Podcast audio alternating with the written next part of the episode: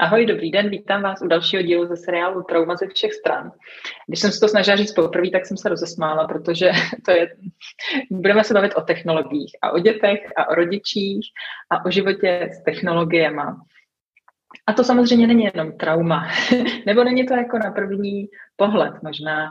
Eh, možná se to na první pohled nehodí do toho seriálu Trauma ze všech stran, ale na ten druhý a třetí a padesátý si myslím, že jo. A proč? O tom si budu povídat, nebo nejenom o tom proč, ale vůbec o všech, všem okolo technologií rodičů a dětí a vůbec v to, o tom světě digitalizovaném, v kterém žijem, si budu povídat s Honzou Kršňákem. Honza je autor knihy Digi děti, kterou můžete koupit i u nás na e-shopu. A taky uh, budem s Honzou, nebo Honza bude dělat pro děti, jsou taky lidi webináře o technologiích. Tak to všechno můžeme probrat a já tě, Honzo, poprosím, aby se představil teda sám, ať eh, po tobě neříkám něco, co bys třeba neřekl. Jo. Tak díky, díky za pozvání. Uh, já se teda já se zabývám eh, tématem dětí a technologií primárně, ale tím vstupem, proč jsem to začal před lety dělat, bylo to, že jsem si chtěl o technologiích povídat s dospělejma. Jenom jsem přišel na to, že to ty dospělí nezajímá. A že vlastně eh, jeden z mála, jedna z mála cílových skupin nebo z mála skupin lidí, který to opravdu zajímá, nebo tenkrát v tom roce 2016 zajímalo, byly maminky malých dětí, který si nějakým způsobem uvědomili, že se něco asi děje, když ty živý bytosti, které neustále běhají kolem nich a neustále něco chtějí, najednou si dějí u obrazovky a nic nechtějí. Klidně hodinu, klidně dvě hodiny. A tam vlastně ty maminky začaly, začínají přemýšlet, co se, s tou, co se na té obrazovce děje a co dělá, že to dítě najednou se chová jinak než obyčejně.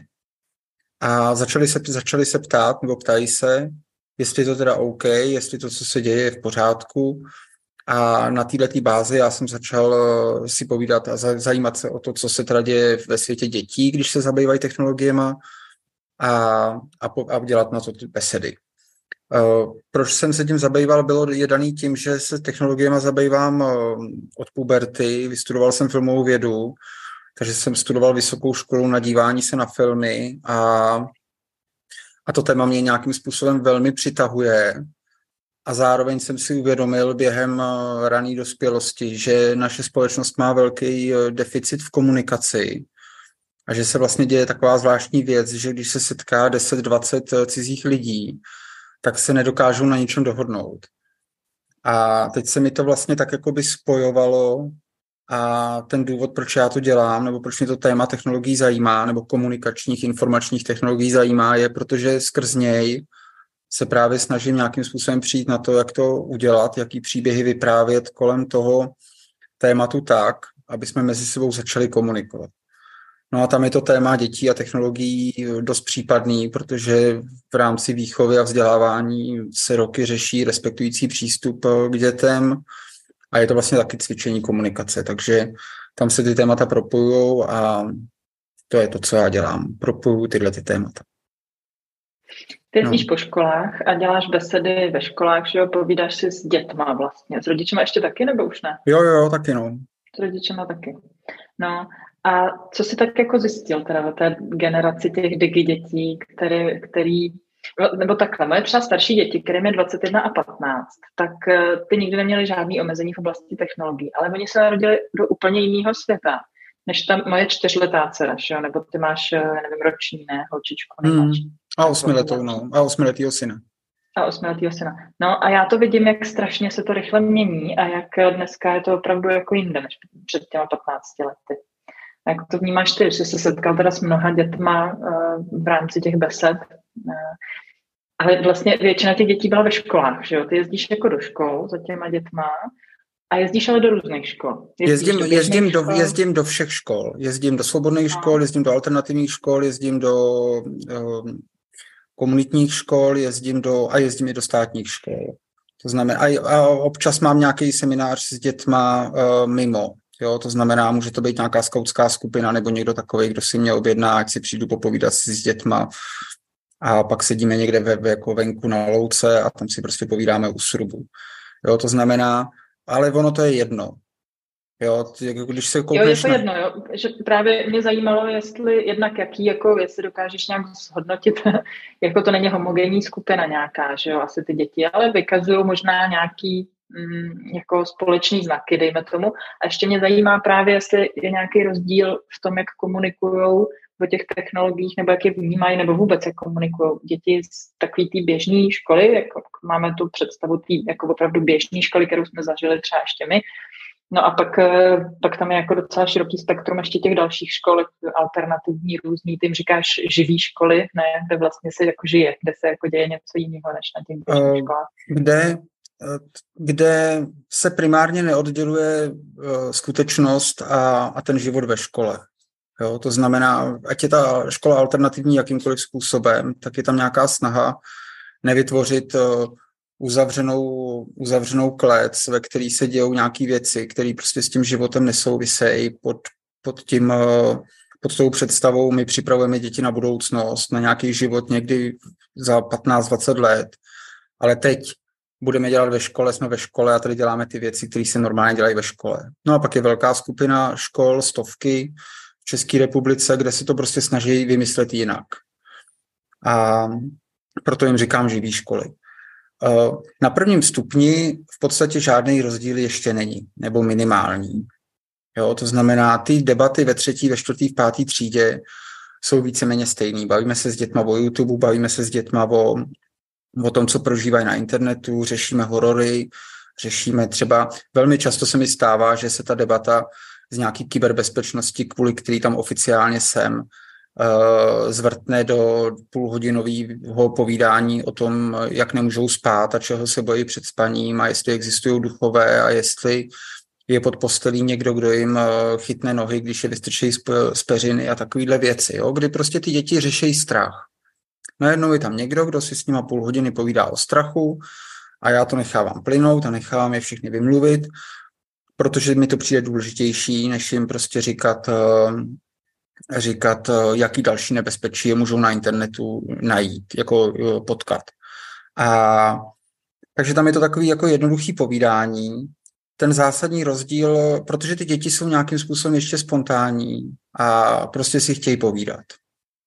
Když to na tom druhém stupni tam začíná dost jako, tam je to dost znát, když ty děti jsou v alternativní škole, protože zvlášť u těch starších, protože ty sedmáci, osmáci, devátáci si už kolikrát povídat nechtějí. A nebo by si povídali, ale vlastně cítíš, že se bojejí. Jo, a že prostě ten jako jejich modus operandi v té škole už je prostě daný tím, jenom to tady odsedím, počkám na konec vyučování a pak teprve začíná ten skutečný život. V podstatě není žádný rozdíl nebo žádný významný rozdíl mezi tím, jak moc jsou děti na internetu, když chodí do alternativní školy a když chodí do normální školy. Jo, i u valorských škol, který na tom čistě teoreticky hodně bazírujou, že ty děti by neměly být online, tak ta beseda v 6. 7. třídě je úplně, jako co se týče obsahu z toho, co ty děti řeknou, stejná jako v jakýkoliv jiné škole. Polovina z nich je na Instagramu, je tam třeba, není tam třeba jeden člověk, který tam není.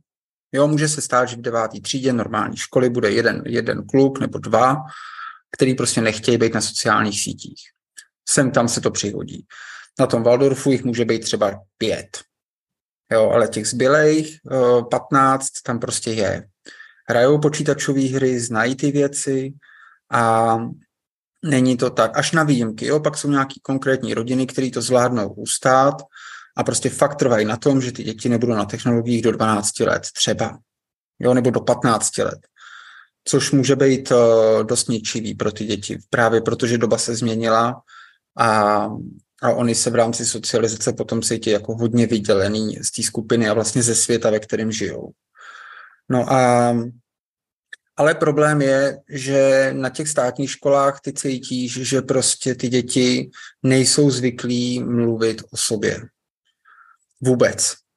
Jo. A že to je právě něco, na, na, na čehož bázi já jsem začal rozvíjet, nebo, ono to existuje, ale moc se to o tom nemluví, jako téma školního traumatu, kdy já tam pří, přímo jako fyzicky vidím, že ty, jako, že ty děti prostě jsou traumatizovaný tím systémem, ve kterém žijou. Tím systémem komunikace. Jo, oni prostě neočekávají, že tam přišel nějaký dospělej, se kterým si můžou normálně povídat, přestože jim na začátku řekneš, hele, je to jenom povídání, nebudete z toho dělat žádnou zkoušku, nic si nemusíte zapisovat, nic si nemusíte pamatovat, mě to je úplně jedno. Jo, prostě můžeme si tady povídat o čemkoliv, co vás zajímá. Cokoliv, co teď máte příležitost hodinu a půl řešit úplně jakýkoliv téma, který souvisí s digitalizací, protože v dnešním světě všechno, co prožíváte, nějak souvisí s digitalizací. Takže uh, teď máte příležitost si prostě povídat.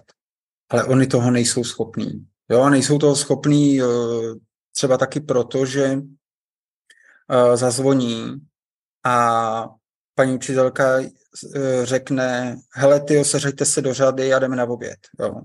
A teď ty tam máš skupinu deváťáků, který se prostě řadějí do dvojic při odchodu ze třídy.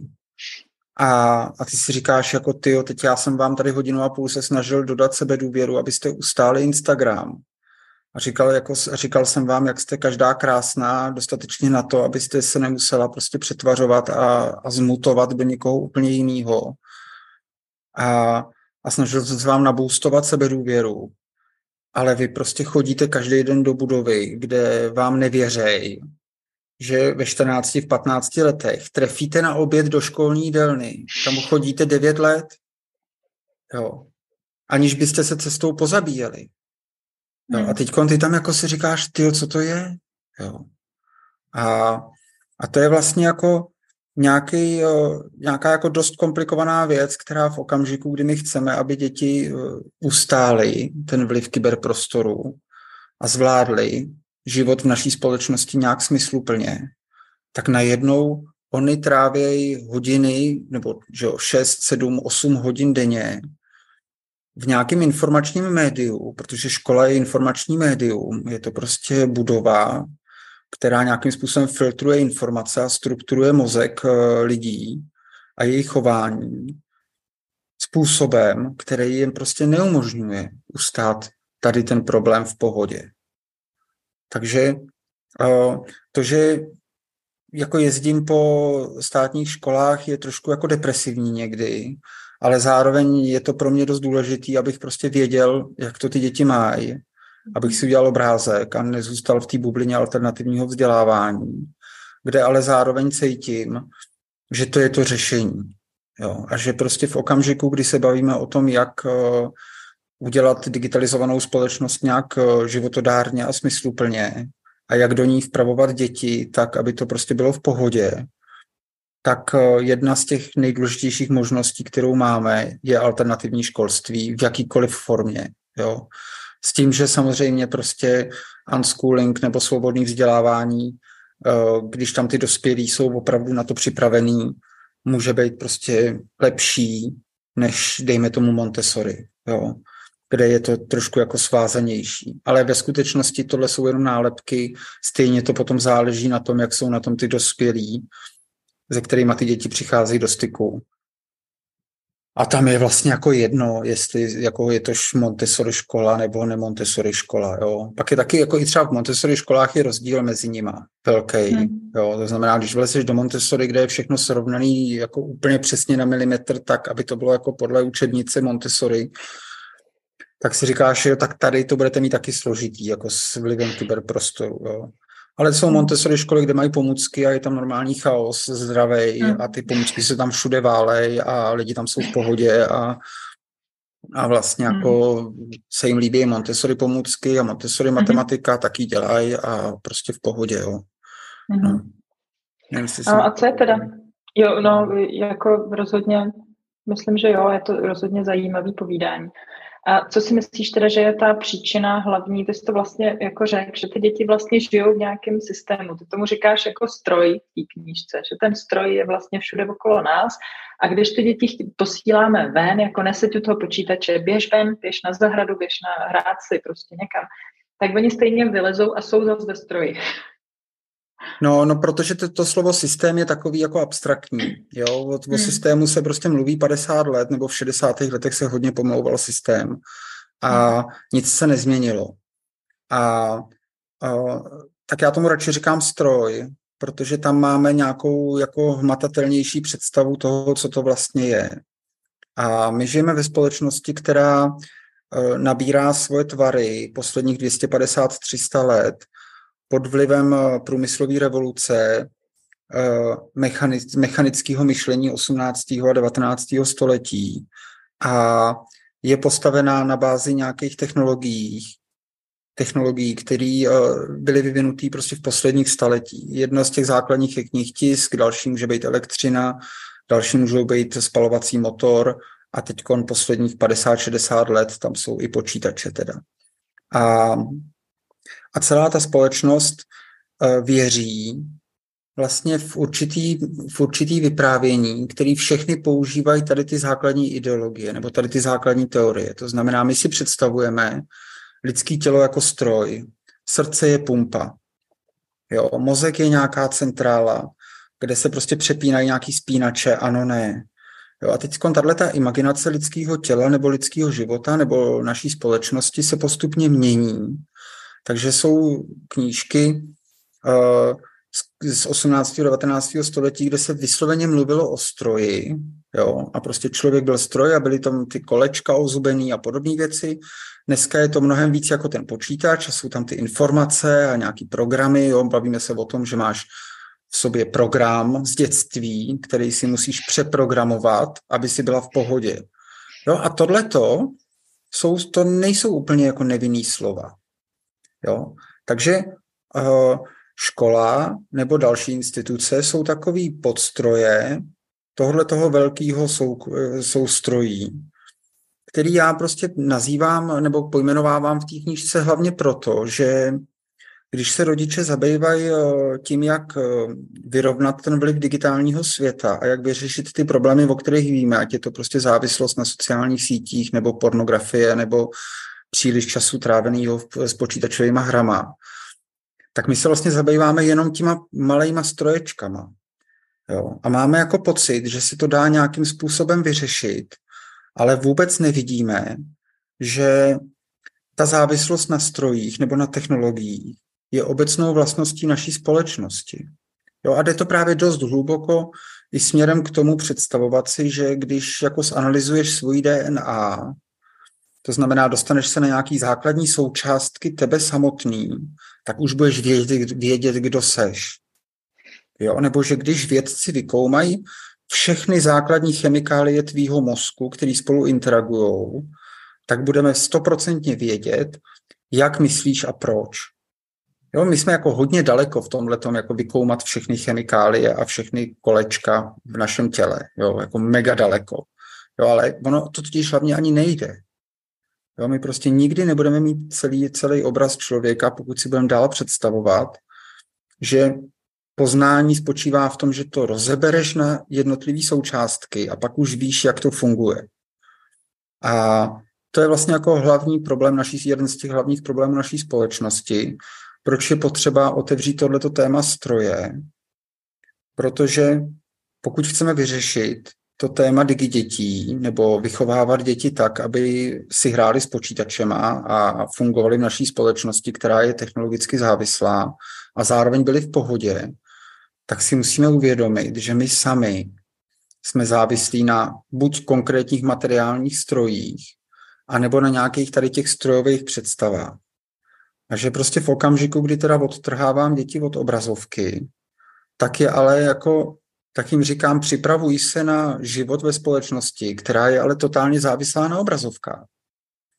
Jo, takže my chceme, aby děti vnímali správně svět a proto rozvíjíme mediální výchovu, aby správně vnímali to, jakým média servírují informace. Ale z hlediska vnímání světa není zase takový velký rozdíl, jestli ti uh, informace o světě představuje spravodajský web, uh, ať už soukromý nebo státní, a nebo jestli ti to představuje youtuber, který sedí někde ve svém pokojíčku a tam ti teda jako louská nějaký zprávy a vypráví nějaký příběhy o tom, jak to tady funguje. Jo, to je vlastně stejný příběh. Ty se prostě koukáš na nějakou obrazovku a, a z té obrazovky vnímáš, poznáváš svět. A to je standardní stav naší reality. Teď to všichni, kdo se koukají na tohleto video, dělají. Jo.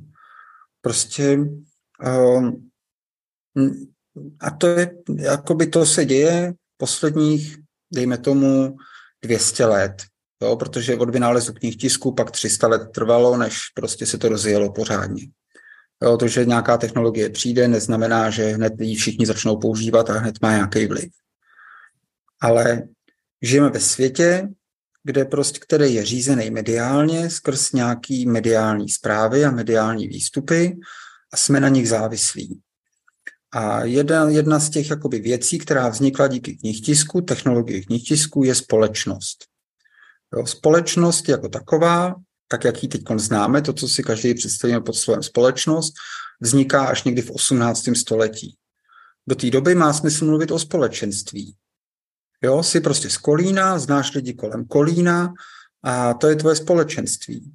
Pak je tam nějaká abstraktní rovina státu a řízení, která ale k tobě doputovává jenom skrz nějaký média. To znamená, je tam někde nějaký úředník, který dostává papíry s razítkem a ty mu dávají právo od tebe vybírat daně.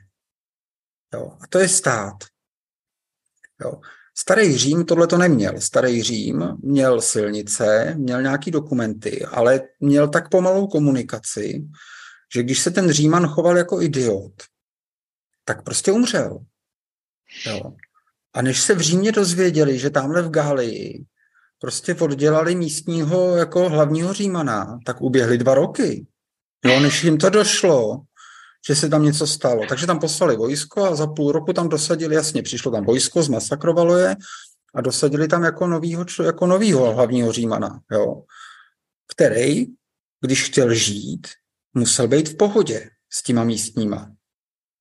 Jo. Měl sice za sebou nějaký vojáky, ale prostě těch bylo málo. Jo.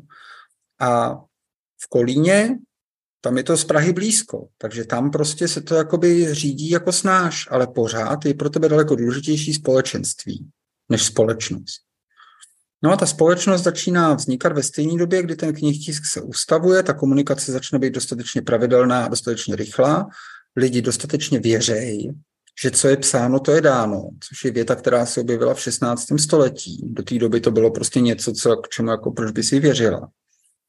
A, a teď jako začnou vznikat rozmanitý instituce, který vlastně stělesňují ten stát, ten vznikající byrokratický aparát. Jo, a jedna z těch institucí je škola. Jo, školy jakoby existují předtím, ale mají dost jako minimální vliv na to, jak funguje každodenní život. To znamená, ty se můžeš stát učencem v 15. století, chodit na pět univerzit po celé Evropě. Standardní model. Jo, že jako něco jako Erasmus, prostě je přirozený model univerzit, kdy ty studuješ v pěti různých městech, v pěti různých státech a stane se z tebe učenec.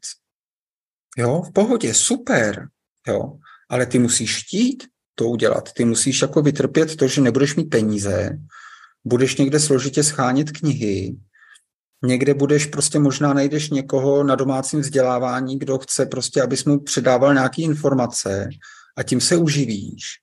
Pak možná napíšeš nějakou knihu a budeš si dopisovat s nějakýma jinýma učencema.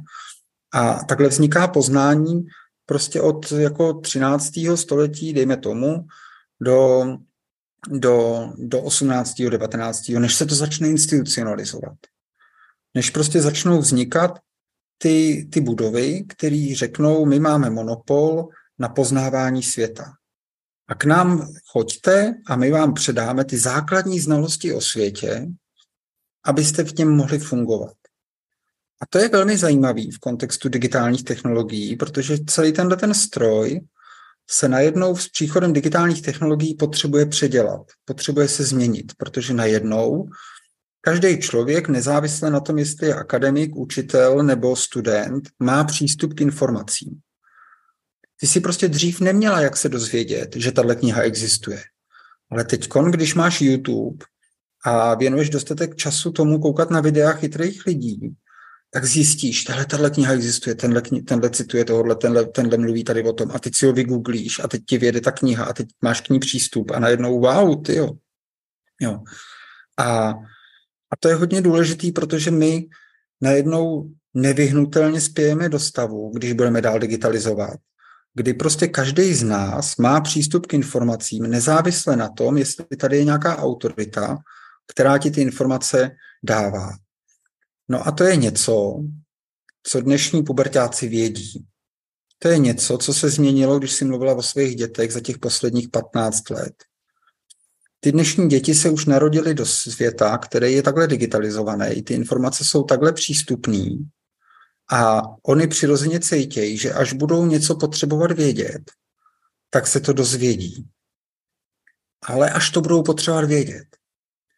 A najdou si nejdřív nějakého 16-letého středoškoláka, který jim k tomu dá základ a pak prostě jako půjdou dál a půjdou dál a půjdou dál. A když budou hodně, hodně, hodně jako zvědaví a nadaný, tak jsou za 20 videí na Harvardu a koukají na YouTube na přednášky profesorů z Harvardu. Jo?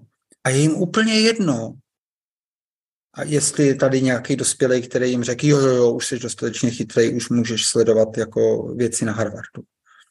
No a teď jako ty lidi na tom druhém stupni jsou ve vývojovém stádiu, kdy oni se přirozeně odklánějí od světa svých rodičů. To znamená puberta a hledají si sama sebe.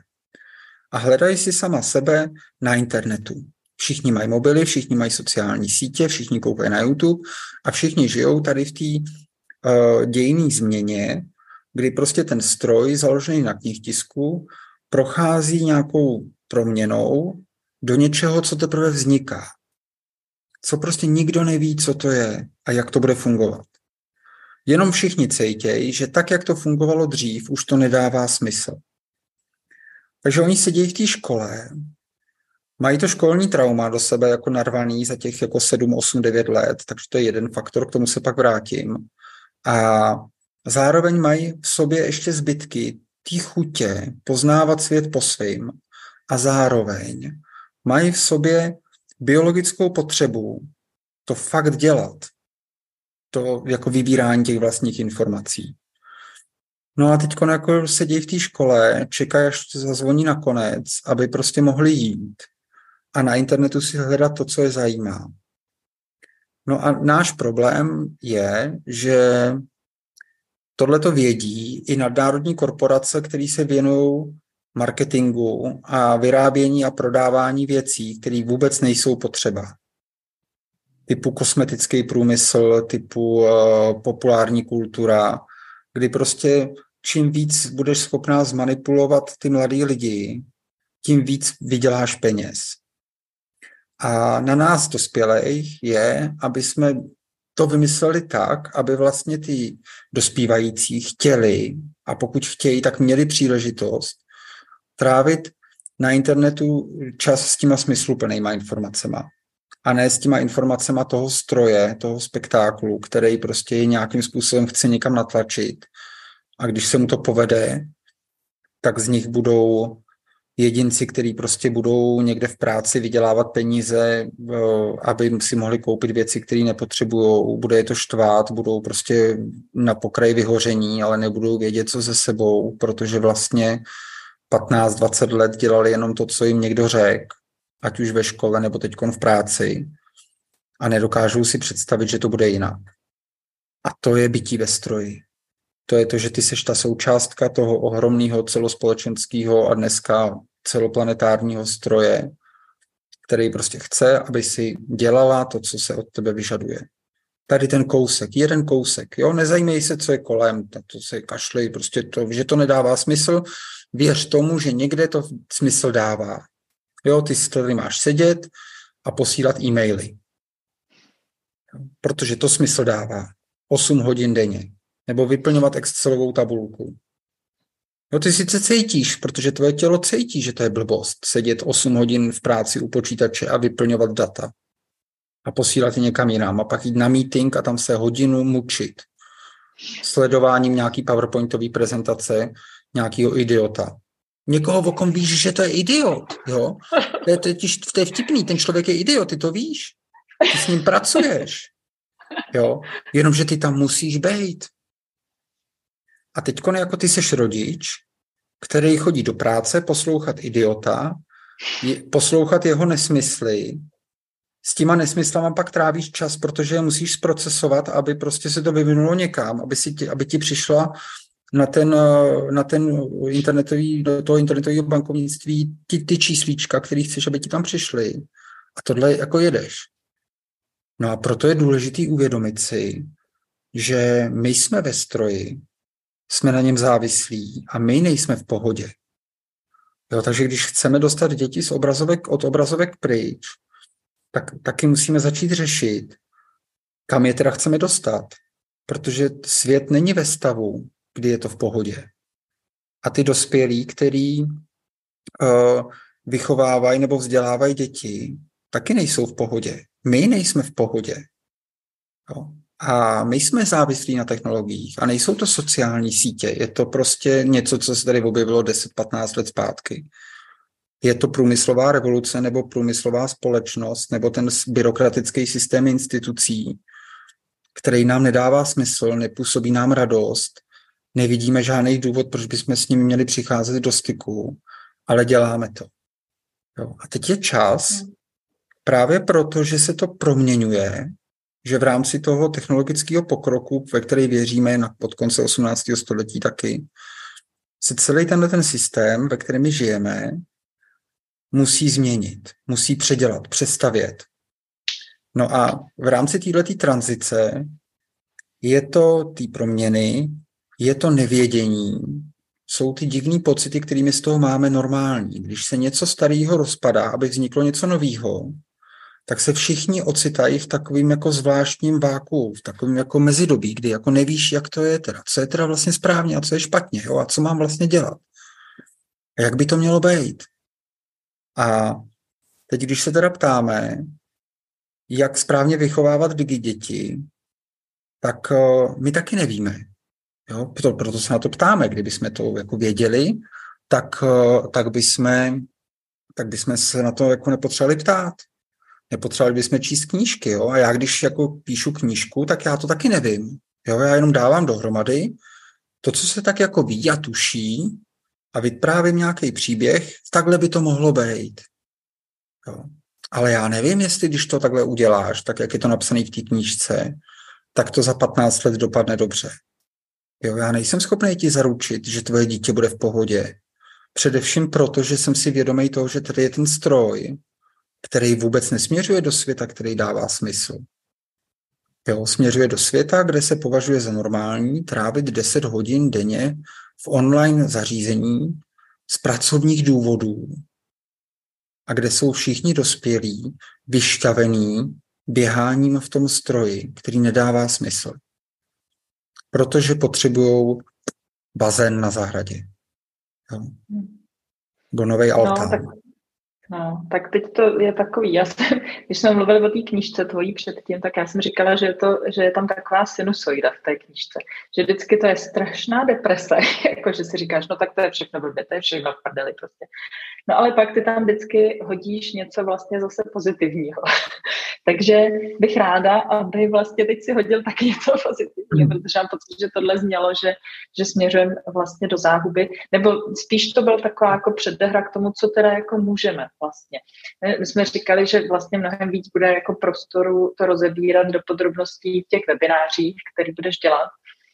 Uh, nicméně i tak jako teď zkusit hodit něco Jasně. Pozitivně. Uh, no. v, těch, v těch webinářích uh, můžeme rozebrat nebo budeme rozebírat ty konkrétní věci, které se týkají těch konkrétních situací s našima dětma a jak se to vlastně dá nastavit v rámci té rodinné komunikace, tak, aby jsme byli na, aby jsme směřovali k tomu, o čem si teď myslíme, že to je dobrý, což je rozvoj sebedůvěry, uh, láska mezi rodičema a dětma, láska toho dítěte sama k sobě, aby tam jsme prostě udrželi uh, v dětech tu zvědavost, který já taky říkám láska k poznání.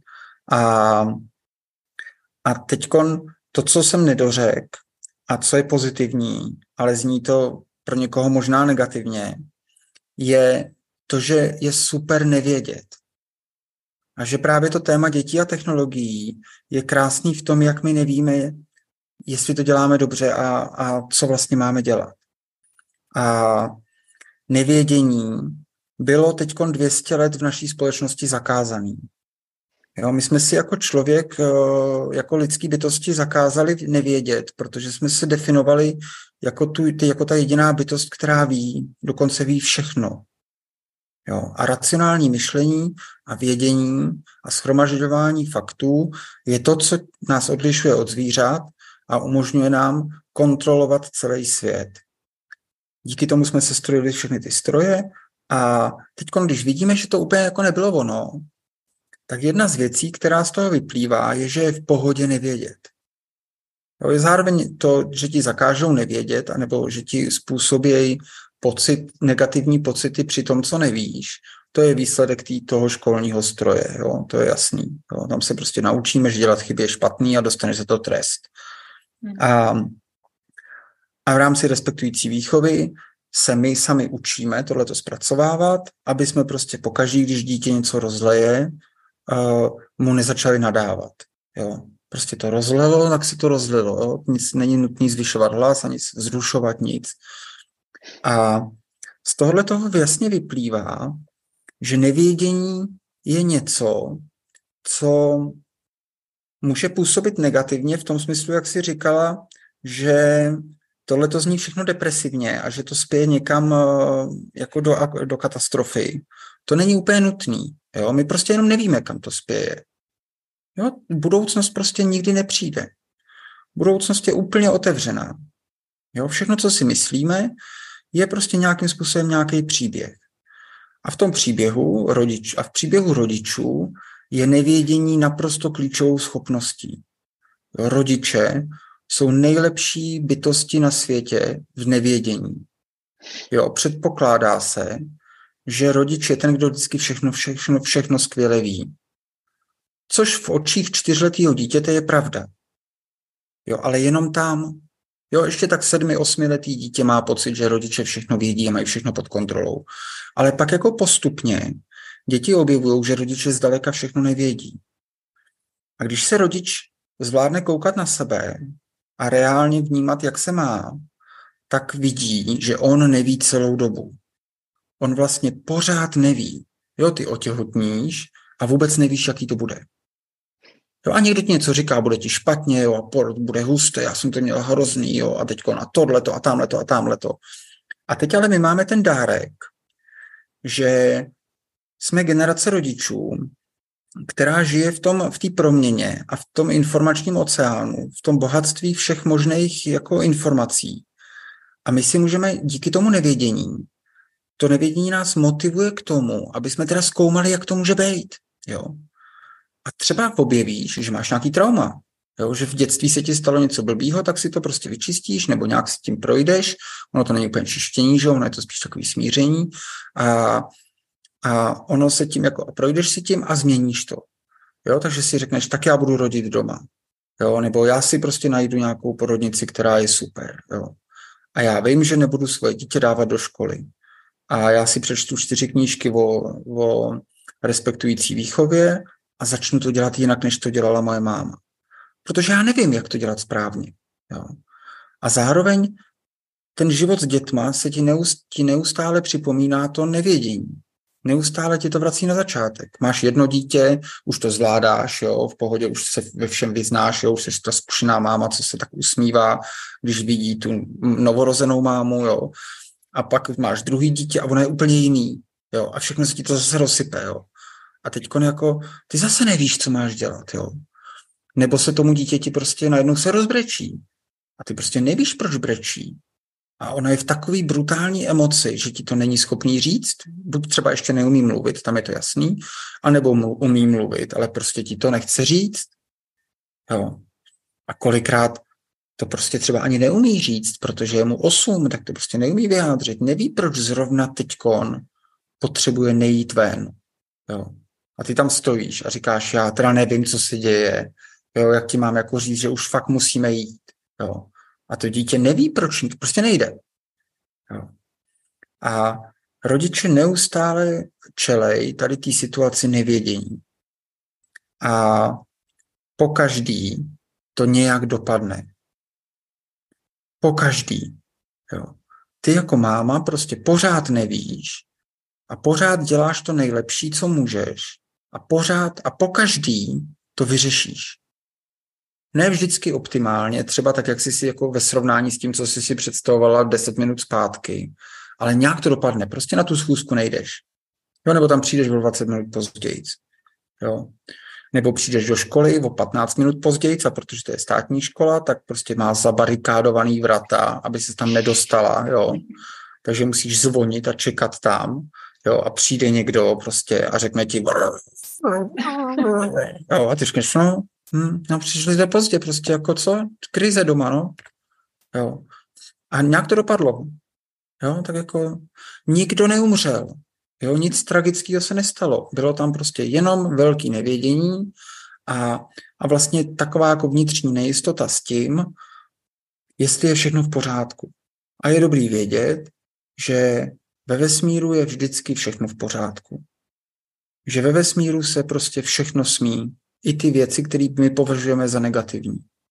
Takže to, že žijeme ve stroji, nebo že žijeme v nějaké společnosti, která se teď složitě předělává na nějakou jinou společnost a máme, jako mluvíme o multikrizích a Bůh ví, jak to prostě všechno bude, jo.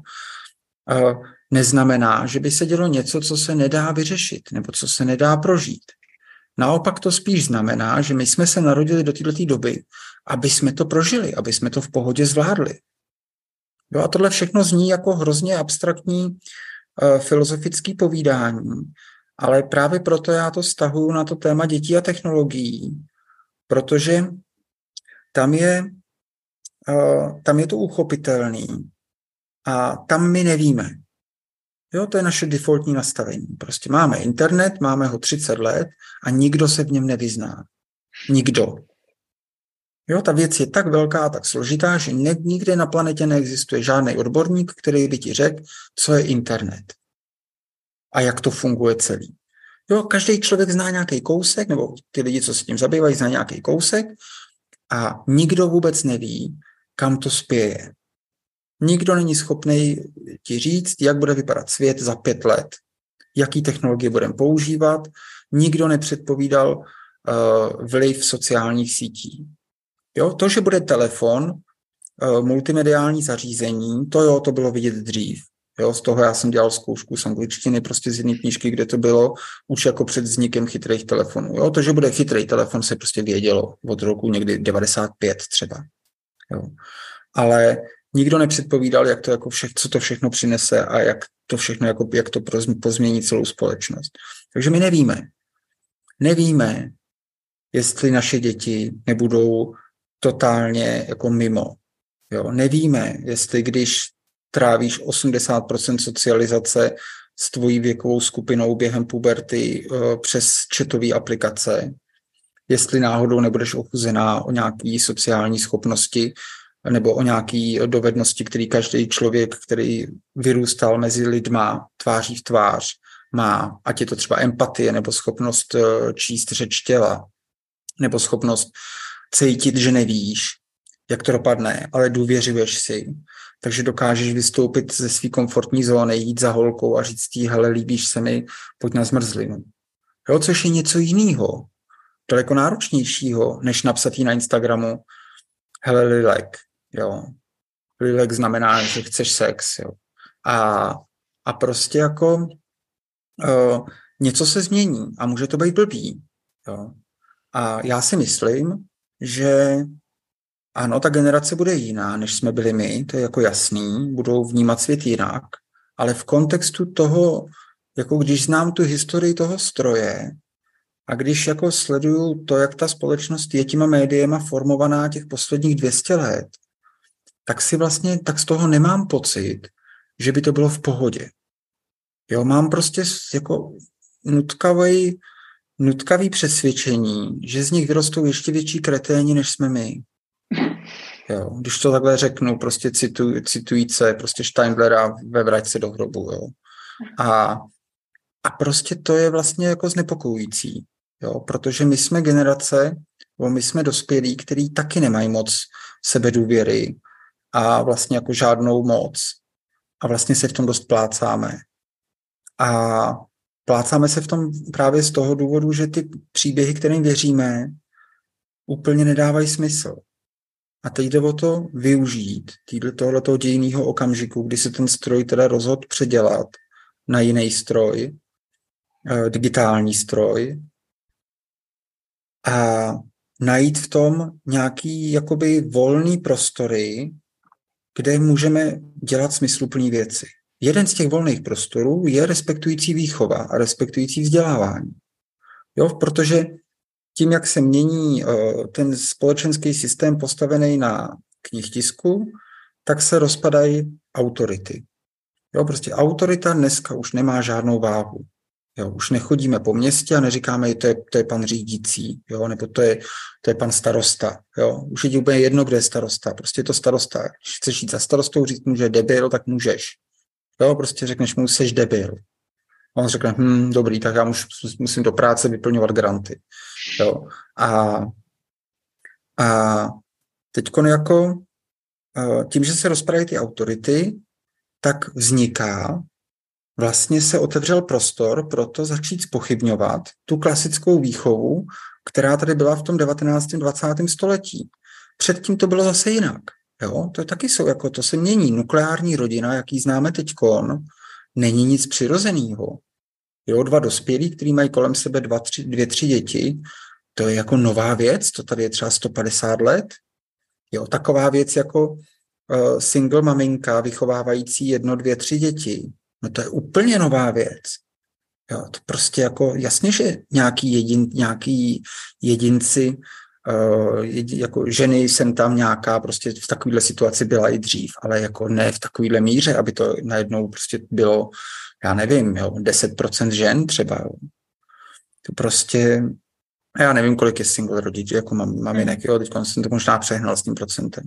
Každopádně ta situace je tak těžká, protože totálně nepřirozená. Jo. Hmm. A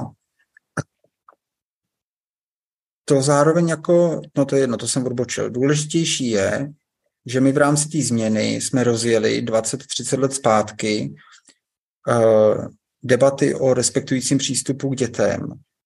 Vlastně jsme si spochybnili, jak vychovávat děti. My jsme první generace dětí, my rodičů, která si není jistá tím, jestli vychovává děti dobře. A to je velmi zajímavý, jo, protože ono nám to umožňuje na jednu stranu léčit ty traumata a přeškrtávat ty, ty rodinný traumata, co se prostě předávají z generace na generaci. Na druhou stranu nám to umožňuje uh, inspirovat se všude možně, jak to, dělali, jak to dělají jiné kultury a fakt si vybrat ten způsob, který je lidský a láskyplný. No ale taky to obnáší to nevědění. Jo, naši rodiče si nekladli otázku, vychovávám svoje děti dobře. Hmm. Jo, prostě to dělali. Prostě jeli v tom systému a, a, a vůbec si to nespochybňovali. A tady je to o tom, to je zase zpátky k tomu nevědění. No. Hmm. A to je zajímavý. Nevědět je super. Jo, a, a uvědomit si, že zároveň z toho nevědění vychází láska k poznání. Jo, a že láska k poznání je ve skutečnosti ten základní drive, ten zá, ta základní motivace, která nás táhne životem. Že my chceme poznávat, co to znamená být živý člověk, co to znamená být na světě. Proto jezdíme na dovolenou, proto čteme knížky, proto koukáme na videa, proto se potkáváme s cizíma lidma.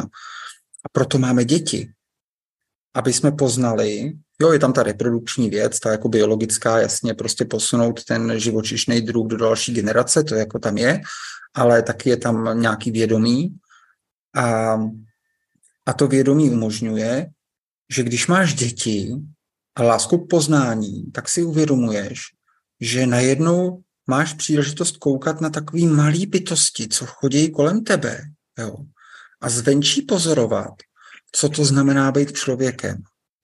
A jedna z věcí, kterou přitom poznáváš, je, co se ti stalo, když ty jsi byl takhle malý člověk. Jo, co to vlastně jako mělo znamenat, jo? Protože najednou máš tu scénu celou. To by bylo deset a něco se dělo a ty jsi to nějak pochopila svým desetiletým mozkem a něco si vstřebala a vytvořila jsi si nějaký film v hlavě. Jo? Někdy může být traumatický, někdy je to prostě jenom nějaký zvyk, který třeba tolik nebolí, jo? ale je to nějaká, nějaká form, nějaký tvar, který si na sebe jako vzala. A nevíš, nevěděla si tenkrát, proč to ty rodiče dělají takhle, nebo proč to ta učitelka dělá takhle. No a teď jsi ten dospělej, máš tuhle tu zkušenost té holčičky, ale zároveň už k tomu máš i ten pohled uh, sebe sama, té dospělé ženy. A teď můžeš ty dva pohledy spojit. Jo? A z toho právě vychází moc smířit se se svýma traumatama v dětství a, a říct si, tyjo, tohle to, co se mi dělo, když mi bylo deset, fakt nehodlám dělat svým dětem. Jo, tohle prostě jako já už dělat nebudu, tohle je prostě špatně. Jo. A tam je, a z tohohle toho pramení síla naší generace a vlastně jako i je to moc, ale je to zároveň i nějakým způsobem jako osudový úkol. Jo. My to fakt máme promyslet a teď nám je 40 nebo 50 nebo 35 a my jsme teď ty dospělí, kteří mají tu schopnost přeci vytvářet společ, jako ten svět pro naše děti. Takže my máme takhle poznávat, jak to funguje a říct si, hele, tohle byla prostě blbost, tohle ne. Jo. Prostě v 90. letech jsme byli nadšení z nových reklam s Jaromírem Jágrem. Jo, prostě super. Kapitalismus přišel do Čech, všechno bylo barevnější a bylo to jako fajn. Ale po 30 letech máme kapacitu si říct, hele, tyjo, to je prostě blbost žít ve společnosti řízený lžima. Protože to jsou prostě programované lži. Jo. A ty lidi, co to dělají, to vědí. Oni tam sedějí v těch PR agenturách nebo marketingových domech, nebo jak se to jmenuje, a prostě každý den vytvářejí lži, lžou, lžou, lžou, lžou a je jim z toho vevnitř špatně. Jenomže jsou odpojení od sebe, mají jednak školní trauma, jednak celá ta společnost odpojuje člověka od sebe, takže si to prostě neuvědomují a dál to dělají. A přesvědčují se, že to je super, dávají si za to ceny, aby si to, to jako potvrdili. Jo. A a teď my máme ale kapacitu říct, hele, tyjo, já nechci jako žít ve světě zas, jako za zabarikádovaným a zasraným reklamama. Jo, tak já chci, prostě chci pomlouvat reklamy. Protože mě štve, že moje děti koukají pořád na nějaký reklamy. Protože já prostě nechci jako být omezený v tom, že nemůžu vzít svoje děti do supermarketu, aby tam na ně design supermarketu nevychrlil 20 tisíc sladkostí s obrázkama, který prostě ten mozek okamžitě takhle chytnou a řeknou mu, mě, mě chceš, mě chceš. Jo. Děti prostě jsou zahlcený reklamama v počítačových hrách. Koukají na počítačový, koukají na reklamy, aby dostali diamanty. Hmm. Jo. A nedá se to vypnout. Prostě to dítě tam sedí a půl minuty čumí na reklamu, protože když hmm. ji nevypne, tak dostane tři diamanty. Hmm. A tohle se děje každých pět minut. Jo. A to je reálný problém, kdy dětí, jak to udělat, aby tvoje dítě v počítačových hrách nebylo masakrovaný reklamním průmyslem, který velmi často má podobu nějakého automatického algoritmu, který ty reklamy prostě sype podle toho, kdo zaplatí, což znamená, že na něj vykoukne porno je mu 8, je na nějaký stránce, kde se stahují hry, ty ho tam necháš, protože prostě je to v pohodě, ale vykoukne na něj porno. Musíš počítat s tím, že pak respektujícím způsobem musíš prostě uh, mu to vysvětlit a zároveň riskuješ, protože ty nevíš, co tenhle ten primár, co tohleto primární setkání s pornografií v jeho mozku udělá. Prostě to nevíš. To dítě osmiletý ti to nezreflektuje. Jo. A může tam jako tři minuty sedět a zírat na to a může to být jako brutální traumatická zkušenost. Nemusí, ale může. Jo. A v tomhle kontextu uh, internet není prostě připravený prostředí. Není to místo, kam, kde můžeš nechat dítě volně běhat a myslet si, že to prostě ze svojí vnitřní motivací a svým teprve jako rostoucím sebevědomím, protože to jim teprve roste. Jo? Oni ho jako nemají ještě hotový, až na nějaký jedince. Um, takže to zvládne. No a úkolem je aby jsme se jako nad tím zamysleli my dospělí. Jo, my jsme ty, kdo vytváří všechny tyhle ty nesmysly. Jo, to není o tom, jak mám nastavit svým dětem internet, aby na ně nevykouklo porno. To je o tom prostě, proč musí být porno v naší společnosti takhle jako volně dostupný. A jak se dá teda postavit internet tak, aby tohle to nebylo možné, nebo minimálně to nebylo tak snadné. Jasně, že nějaký hacker, někdo se v tom vyzná, prostě vždycky udělá, káže udělat všechno, jako nedá se to úplně ovlivnit. A tam je to, a tam jako je ta, takže je to hodně o nás, je to hodně o té moci, kterou máme my. A zároveň je dobrý si uvědomit, že ta motivace, proč bychom to měli dělat, jsou jednak naše děti a jednak to, že my sami chceme přeci z lásky k poznání žít ve světě, který dává smysl, který je prostě v pohodě. My jako chceme poznávat krásný a dobrý svět. Každý z nás.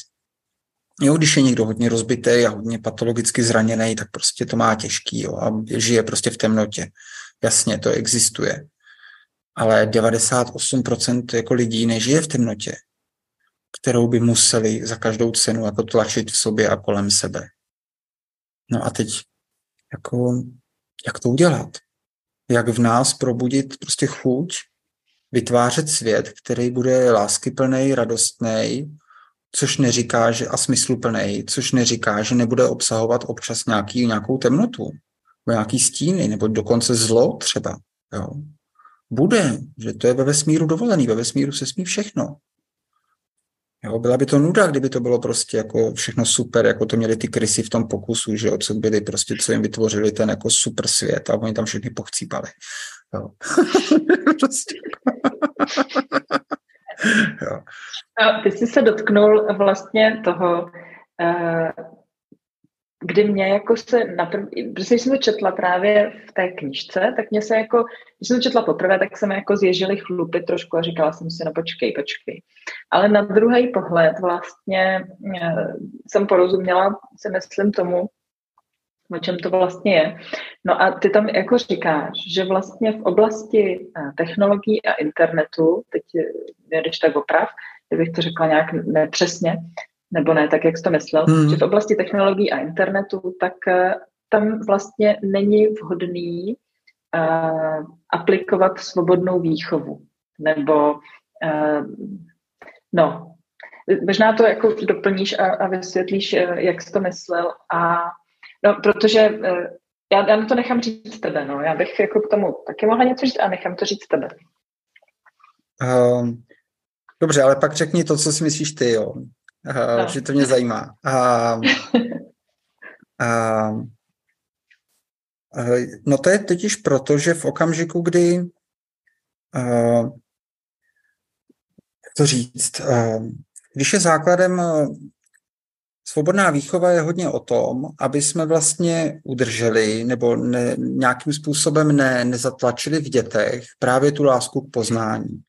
Znamená, my víme, že říkáme tomu vnitřní motivace v rámci jako respektovat a být respektován a všech těch jako příběhů, že prostě ta vnitřní motivace je to, co pramení z toho dítěte a vlastně jako věříme, že každý má svoji vlastní cestu a tu si může určit celkově jako celou sám.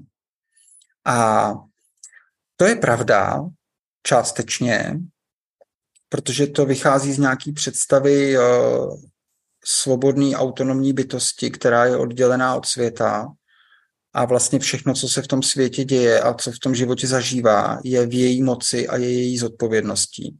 A my chceme vychovat to dítě dostatečně sebevědomí na to, aby tohle to zvládlo. Aby vlastně si věřilo v tom, že všechno, co bude chtít dokázat, dokáže. A že všechno, co si zamane, může, doká- může, může způsobit. A to je pravda jenom z poloviny, a je to pravda eh, v rámci toho starého příběhu stroje, který je hodně založený na individualizaci. A tenkrát s tím vynálezem knihtisku se taky zrodil humanismus. A v tom 17. století se pak zrodilo racionální myšlení. A právě ta představa, že člověk je jediná myslící a aktivní bytost, když to všichni ostatní kolem jsou ta objektivní realita a ty stroje. Jo, Descartes měl zvířata za stroje tam se právě rodí ta představa té přírody, která je mrtvá nebo strojová. A my s ní můžeme manipulovat, jak chceme. Proto říkám, že to je jenom polovina příběhu. A, ale když vezmeme tuhle tu polovinu příběhu, tak je problém, že internet a digitální technologie nejsou to připravený prostředí. To znamená, tam se to dítě setkává s nějakýma programama nebo prostředíma herníma nebo sociální sítě nebo informačníma prostředíma, které jsou nadizajnované k tomu, aby ten uživatel dělal to, co chce to prostředí. Jo, to znamená v okamžiku, kdy pětiletý dítě pustíš do, do hry, která je nadizajnovaná na to, aby tam pětiletý děti trávili co nejvíc času a nakupovali diamanty, tak prostě ho vystavíš do komunikační situace s, nějakým, eh, s nějakýma obrázkama a nějakýma zvukama, které jsou nadizajnovaný profesionálníma psychologama, adiktologama, marketérama a designérama a dalšíma lidma, tak, aby toto dítě co nejvíc vcuclo. To znamená, tam vůbec nejde o to, že by tam ty lidi vytvořili nějaký obrazový jako digitální prostředí, ve kterém to dítě může rozvíjet svoji vnitřní motivaci. To poslední, o co jde těm lidem, kteří to udělali, je, aby někdo měl nějakou vnitřní motivaci. Jo. To je problém v té pubertě. Jo, dobře, nic stejně nám nic jiného nezbývá a prostě pubertáky musíme nechat žít svým životem, protože prostě to tak je, ale žijou v digitalizované společnosti. A to znamená, že svoji identitu odvozujou od toho spektáklu, ve kterém žijeme a který se prostě posledních 70, 150, 100 let, dejme tomu, 150 možná, a no, to je jedno, um, formuje a který došel prostě do jako brutálního momentu, kdy vlastně jako dobrý příklad je, dobrý příklad je film nebo program, který mu říkám si hnusná a tlustá, něco s tím dělej. Jo. A tohle je prostě program orientovaný na všechny ženy, někdy od konce 50. let, za kterým stojí kosmetický a modní průmysl. A ten prostě nutí skrz eh, modelky, herečky a zpěvačky každou dívku pochybovat o sobě samotný. Nevyhnutelně. Jo. V případě, jako u, va, u vaší generace nebo u tvojí generace a u té generace předtím a v těch 50. 60. letech to tak jako začínalo, tam to nemuselo být tak silný ještě, tak to pořád nebylo personalizovaný. Pořád nešlo o to, že ty sama si vybereš, která ta modelka tě bude prostě masakrovat svojí jako nadpozemskou krásou. Jo. Takže si si dala plagát nějaký zpěvačky, kterou si si teda vybrala z té nabídky a ta měla hold lepší nos než ty a ty si prostě trávila jako večery tím, že si přemýšlela, proč teda nemáš takovýhle nos. Jo. A teďkon Instagram umožňuje, aby ty si si ty modelky nebo ty holky, které jsou daleko krásnější a hezčí a lepší, mají lepší život než ty, vybrala sama. Takže ty vlastně, oni využijou ty vnitřní motivace hledat ty, ty vzory, což je přirozená věc prostě pubertě. A nabídnou, a vlastně celá ta síť nabízí, si vybereš někoho, kdo tě potom ale bude permanentně snižovat.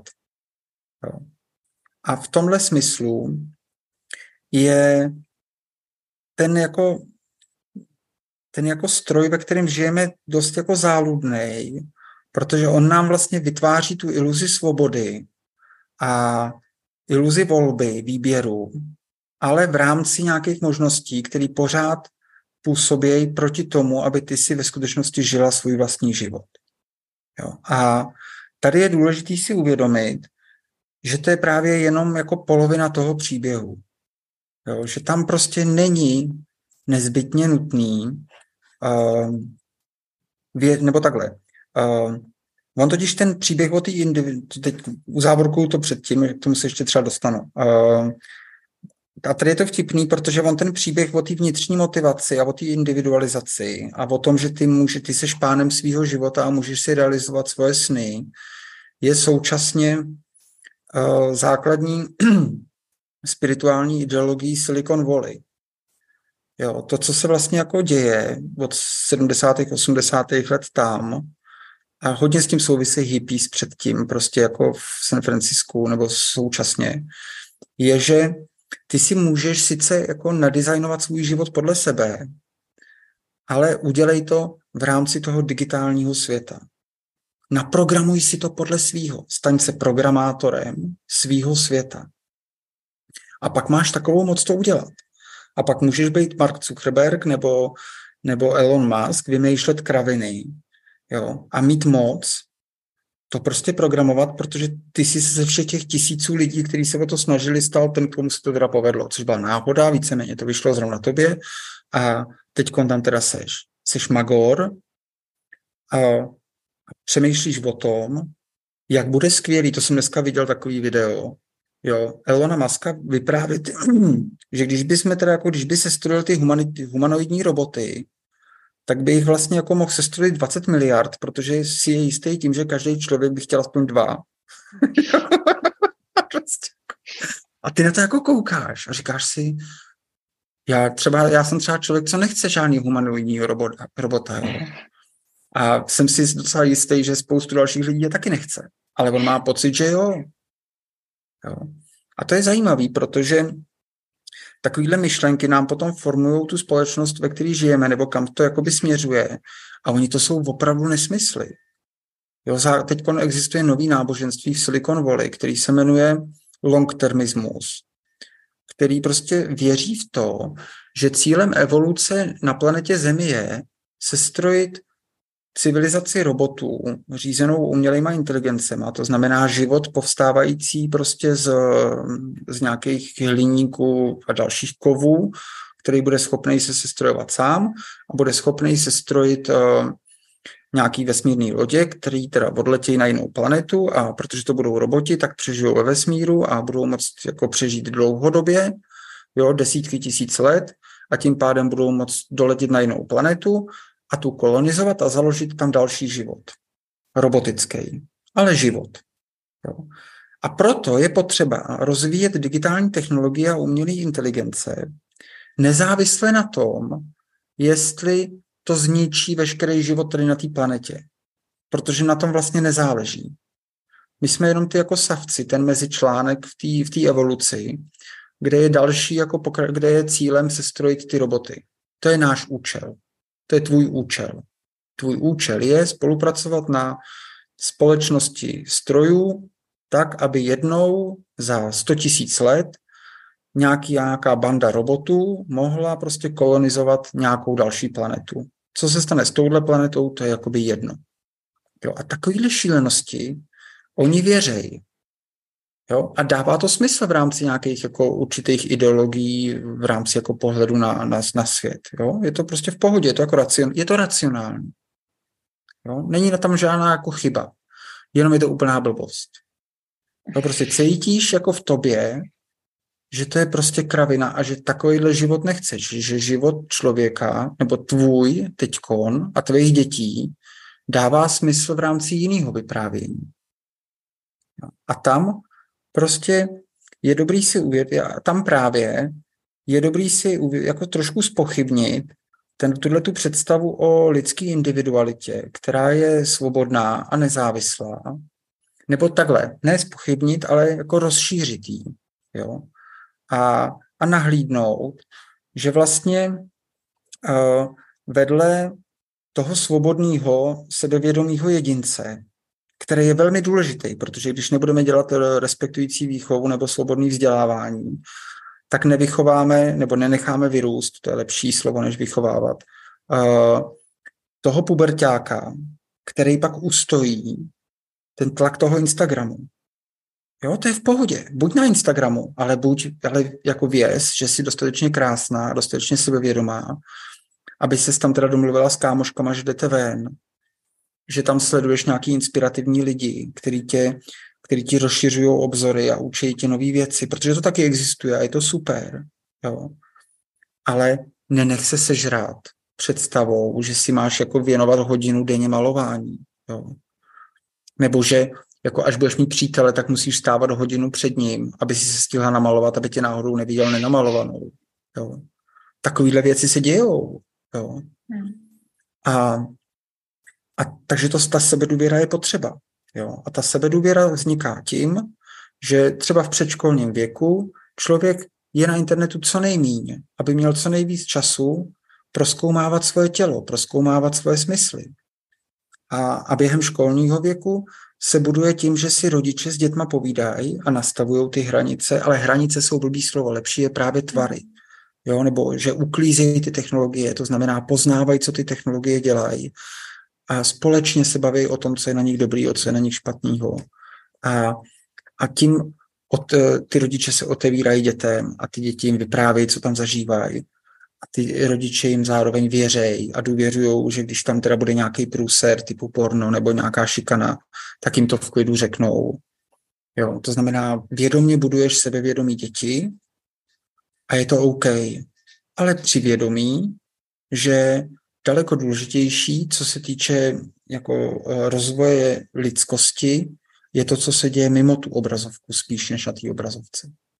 Kdyby, ty, kdyby ten internet eh, fungoval jako v ideálním světě dobře, tak je to demokratizační nástroj, kde jsou samý chytrý lidi, sdílejí samý super informace a nemusí být žádný problém. Jo, a designujeme počítačové hry, které jsou zajímavé, kde se rozvíjí archetyp bojovníka, kde máš zachránit svět a, přemej, a učíš se, jak postavit uh, ekologicky šetrný stavby a, a učíš se spolupracovat a, a klidně si tam i prožíváš nějaký zabíjení, to je OK, jo, ale prostě uh, není to masakr. Jo? Neznásilňují se tam ženy jako v GTAčku 5. Jo? Třeba. Jo? Nebo prostě není tam jako za každou cenu mraky krve, jo? jako v Diablu. Jo?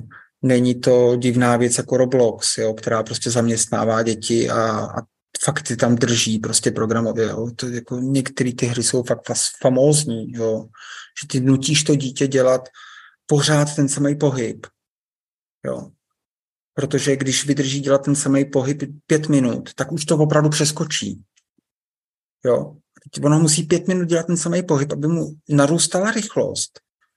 A to dítě ví, že teprve s určitou rychlostí přeskočí nebo doběhne tam, kam chce doběhnout. No ale když to nevydrží, jako prostě ty první čtyři minuty to dítě ví, že tam nedoběhne. Takže prostě ta rychlost, že má pomalou rychlost. A čím díl to dělá, tím má větší rychlost. Takže co je na tom svobodného. Jo. Ty prostě jako, to dítě se nic neučí, to dítě jenom mačká jedno tlačítko a pořád dokola dělá tu a po pěti minutách, jo, dokázal jsem to, jdu někam jinam. Jo. A zase ale jiným způsobem, teď neskáče, teď běhá nebo někam padá, jo, whatever. A, a v tomhle kontextu prostě se, se to rozbilo, internet se rozbil v posledních 20 letech a přestal být tím svobodným kreativním prostředím, kde chytrý lidi dělají super věci. Protože to je zajímavý a důležitý. Internet taky vzniká z lásky k poznání. Technologie vznikají z lásky k poznání. Je tady spoustu talentovaných, super chytrých lidí, kteří věnují spoustu času tomu, že se hrabou někde v nějakých elektronkách nebo kabelech nebo v něčem. A prostě je to fascinuje, prostě je to boží, prostě jako wow, ty jo. To je normální jako film, jako to je Frankenstein, jo, nebo Golem, to je prostě jako já jako člověk mám moc stvořit nový svět, novou živou bytost. Tak to udělám. A to je legitimní, to se smí, to je super. Jo. Jenom prostě to dělá jeden z milionů. Takže na to nepotřebuješ vzdělávací systém, protože ten jeden z milionů na to přijde prostě i bez vzdělávacího systému. Jo, prostě to tady je a umožní mu to. Ale, uh, ale když máme tady ten ohromný, ná... takže, takže vzniknul internet, nebo vznikly ty technologie, ohromný vychytaný stroje na poznávání světa a všechny ty jako vesmírné teleskopy, které nám ukazují prostě to, co je fakt jako neviditelný, protože to je prostě dva miliony světelných let tady odsaď. Nebo nějaký, mikrosko, nějaký mikro, mikro, mikrosvěty. A nebo internet, který ti umožňuje poznávat všechny kontinenty a všechny lidi prostě napříč celou planetou. A teď jde jako o to, že když tenhle ten stroj tady je, tenhle ten poznávací jako oceán, tak my potřebujeme u toho udržet ještě to jako sebevědomí poznávání. ještě tu lásku k poznání, kterou má každý z nás. A tam není prostě důle, tam není jako nutný, aby každý z nás byl digitalizovaný a vyráběl nové programy, anebo v těch programech generoval data, anebo posílal maily. Je taky spoustu lidí, kteří se má zabývat něčím úplně jiným. Třeba pečováním o jiný lidi, nebo pěstováním řepy, jo, nebo prostě staráním se o zvířata. Jo. A teď jde o to, a můžou to dělat daleko pomalejc, než říká umělá inteligence, po, nebo říkají umělý inteligence pohánějící ekonomický systém. Jo, prostě není kam spěchat. Prostě já se starám o babičku, tak jako jedeme pomalu prostě. Jedeme pomalu, tak pomalu a na konci je její smrt. Jo, to je prostě jasný konec té práce. Jo, a mojí prací je starat se o babičku. Nevím, jestli to budou dva roky nebo pět let, jo, a to je prostě naprosto jako legitimní. A je to sakra potřeba starat se o jiný lidi. No a zase se dostáváme k těm rodičům. Jo, ty prostě nepotřebuješ rozvíjet digitální gramotnost tvých dětí, protože že budou žít v digitální společnosti. Ty můžeš úplně v pohodě rozvíjet láskyplný vztah ve vaší rodině, láskyplný vztahy ve vaší rodině, protože tím sytíš sebedůvěru a moc uh, těch malých bytostí, které jsou kolem tebe ty si pak vyberou svůj život podle sebe, když budou dostatečně nasycený láskou a sebedůvěrou a, a zvědavostí, nebo když tu zvědavost nebudou mít jako sešrotovanou, tak, eh, tak to zvládnou a budou v pohodě. A ty do toho budeš vědět, že ti to dává smysl a že si udělala něco důležitého. A pro sebe. Protože to tě prostě jako baví, to tě jako živí protože vychovávání dětí nebo mít děti dává životu smysl. Prostě jo, to tak jako je. A no, to jsem zase jako už nevím. Takže no, uh, jsi pořád dobrý, vlastně, vyděšená z toho, že teda ta svobodná vlastně výchova není, není v pohodě já na... Toho, ne, já jsem z toho právě nebyla vyděšená, jenom mě to v důsledku mýho školního traumatu a jiných traumat mě eh, to prostě eh, je nepříjemný, když jako kdekoliv vlastně čtu, eh, že by jako něco nemělo být svobodný, nebo že bych jako, že by mi někdo v něčem jako bránil. Ale zároveň naprosto jako rozumím tomu, co říkáš a vlastně s tím jako souhlasím. Já jsem právě říkala, jak je jako srandovní, že kdykoliv my dva se potkáme, a povídáme si, tak já mám pocit, že jsme úplně jako v souladu a, a v souznění a že tam není jako žádný boj, i když to může vypadat, že máme jako jiný názory třeba, ale že to je jako vlastně všechno v pohodě a že vlastně s tebou souhlasím. Ale vlastně nedávno mi několik mých sledujících poslalo nějaký rozhovory s tebou, protože se dával různý rozhovory v různých médiích, mm-hmm. jako předešla ti ta knížka a tak dále. No a posílali mi ty rozhovory a říkali, co si myslíte o tom, co říká tady ten pán? On říká úplně opačné věci než vy. A já, mm-hmm. protože se známe dlouho spolu, známe se léta, tak mně to přišlo srandovní, protože eh, to je vlastně, to je součást toho, o čem mluvíš, to je součást toho stroje, toho, že se vytváří nějaký dojmy, eh, my si vezmeme z něčeho, co čteme, nebo z, z někoho vidíme a, a vlastně známe jenom ten jeho mediální obraz, nebo to, co on někde řekne, nějaký výsek výsteč jako z jeho života, výsek z toho, co on vlastně, kdo jako je a co říká. A vytvoříme si nějaký názor, nějakou představu svojí jako toho člověka a pak si vytvoříme nějakou jinou a vlastně takhle to a, a když, to, když to není úplně v souladu, tak je to proti sobě. A když tenhle říká, že A je dobrý a tenhle říká, že B je dobrý, tak přece jako musí být někde pravda. no, no, no, no, no jasně. Uh, já to zkusím nějak eh, jako jednoduše rozřešit, částečně už, no. A právě protože věříme pořád na ten příběh o těch individualitách, o tom, že člověk je ta jedinečná, autonomní, soběstačná bytost, tak vzniká tenhle ten problém, že nemůžeme mít uh, dva různé názory Jo, a názory jsou obecné věci. Názory jsou osobní věci. Jo, názory vždycky osobní. A pak máme pocit, že ty jako uh, ten druhý nás vlastně jako ohrožuje, že to je jako něco, co prostě je jako proti nám, protože my přeci jsme ten celý svět. Jo? My jsme ten jakoby jedinec, který je tak svobodný, že cokoliv je proti němu, tak je ohrožující. No a proto právě, a to se, to se právě díky internetu můžeme naučit vnímat trošku jinak, protože on je to trošku nesmysl. Je to ta ideologie humanismu a racionalismu 17. století. A, a je to ale dost jako složitý, to, to, jsou to dost složitý vyprávění a proto se právě nedostanou do těch jako rozhovorů v těch médiích nikdy. Jo, tam prostě na to není prostor. I v té knížce je to vlastně velmi málo, já jsem se to tam snažil dostat co nejvíc, ale prostě rozsahově je to jako na další knížku, jo. Mhm. Protože to vlastně narušuje vnímání nebo sebevnímání člověka uh, za posledních, dejme tomu třeba 500 nebo už jako hodně, hodně intenzivně ve společnosti třeba 150-200 let. Jo. Um, a tam jde o to, že když ty jdeš dostatečně hluboko do sebe a jsi si dostatečně vědomá toho, co se v tobě odehrává, tak jsi schopná si uvědomit, že spoustu těch věcí, myšlenek, pocitů, které si v tobě odehrávají, vůbec nejsou tvoje. Že ty vlastně jako vůbec nejseš uzavřený jedinec, kterýho bys měla celou dobu pod kontrolou. Že spoustu toho, co si myslíš, nebo co cítíš, vůbec nevychází z tebe.